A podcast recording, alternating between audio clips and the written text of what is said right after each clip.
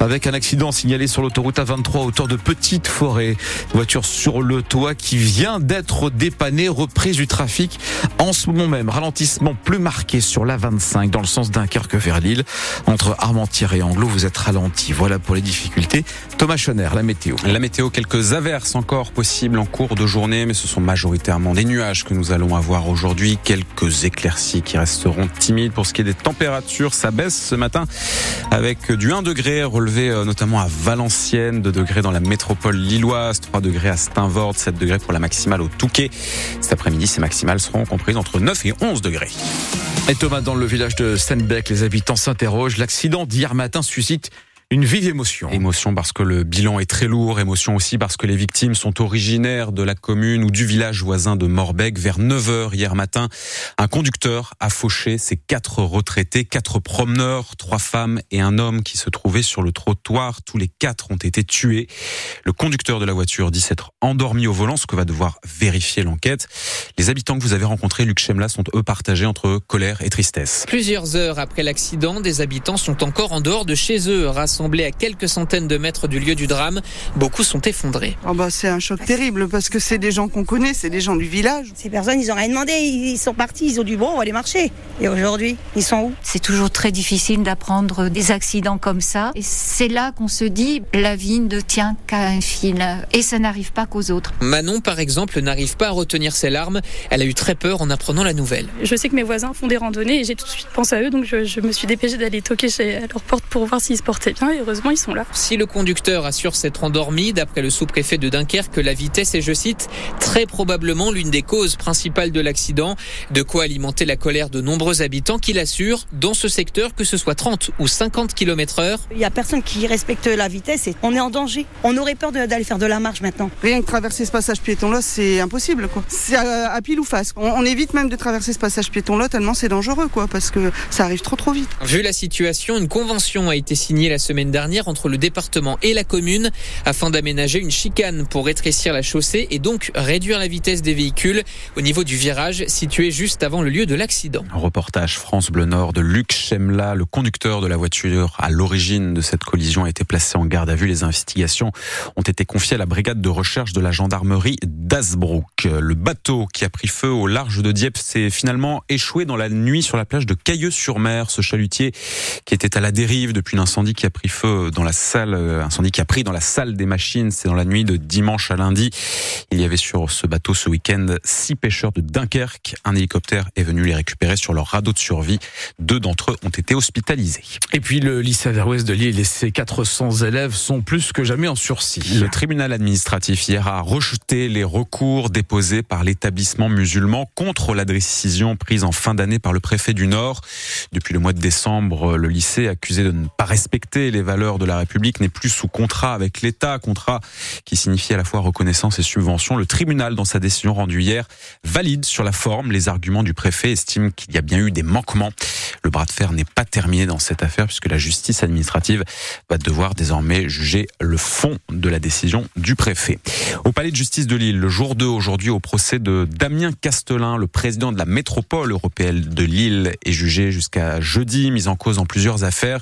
Le tribunal hier s'est penché sur ce qui est présenté par Damien Castelin comme des frais de représentation, à savoir 20 000 euros d'argent public dépensés en hôtel, en spa ou en restaurant.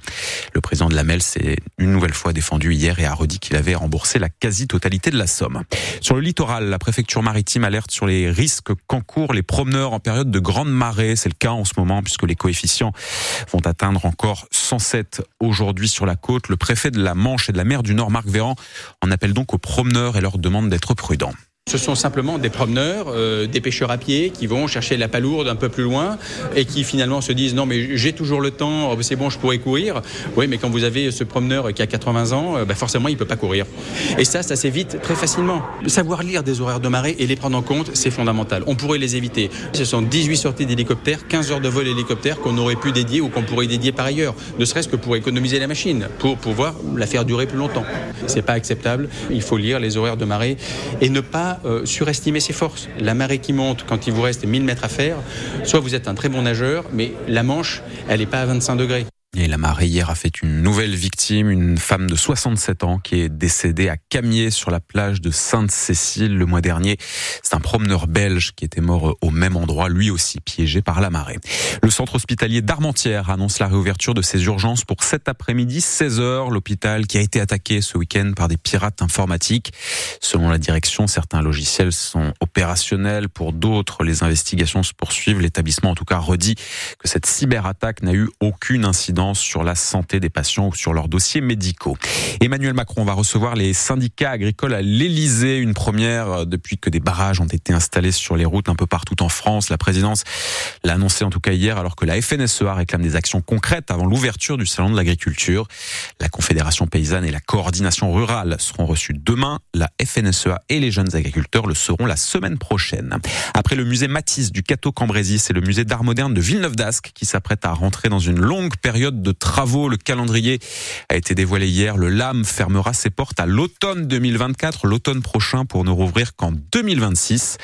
Dans l'intervalle, le chantier va concerner la toiture du musée, ses façades ainsi que son parc qui va être réaménagé pour la réouverture en 2026. Le musée promet d'ores et déjà une rétrospective consacrée à Kandinsky. À 7h06 sur France Bleu Nord, le 13 juillet aujourd'hui, c'est le 13 février aujourd'hui. Mais oui, c'est marqué le 13 juillet. Je ne sais rien, mais je pense que vous avez envie d'être en vacances. C'est la veille de la Saint-Valentin et c'est Mardi Gras. Oui, parce que le 13 juillet, ce sera plus Mardi Gras. En tout cas, Mardi Gras, qui dit Mardi Gras, dit Carnaval à Dunkerque. Les Trois Joyeuses se terminent aujourd'hui avec la bande de Rosendal à Bailleul. Dernier jour aussi du Carnaval. Tradition qui remonte à 1853. Tradition qui a bien sûr évolué au fil des années avec un Carnaval notamment des enfants. Ils étaient plus d'1 000 hier dans les rues de Bailleul à défiler. Ces enfants, Gilles Blavout qui organise l'événement, nous dit que cet événement a été pensé pour initier les plus petits aux joies du carnaval et ça fonctionne. C'est important parce que c'est eux qui vont arriver derrière pour perdurer cette tradition qui dure à Bailleul depuis plus de 170 ans. Il y a des gamins qui ont commencé le carnaval des enfants. On a commencé en 1993, qui aujourd'hui sont mariés, pères de famille et qui seront là avec leurs enfants aujourd'hui. Oui. C'est l'avenir, donc on a besoin d'eux et c'est pour ça qu'on essaye de leur consacrer une petite partie. Ça permet aux enfants de voir comment ça fonctionne, de s'amuser et puis peut-être de prendre la suite après. Oui. C'est une des spécificités du carnaval de Bailleul, c'est qu'on est vraiment sur un carnaval familial. Là, on a toute tranche d'âge et des activités pour tout le monde. Quoi. Le carnaval des enfants, c'est donc hier dans les rues de Bailleul. Cet après-midi, le grand cortège de Mardi Gras s'élancera à 14h30. Il y aura bien sûr toutes les figures de la ville, le géant Gargantua, ses marmitons et en fin de cortège, le docteur Piccolissimo.